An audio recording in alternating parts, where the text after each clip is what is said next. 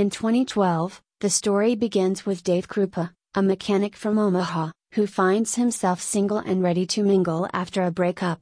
He comes across Liz Golyar on a dating app, a woman who loves bowling and has a rebellious side, as seen in old footage where she flips off security cameras.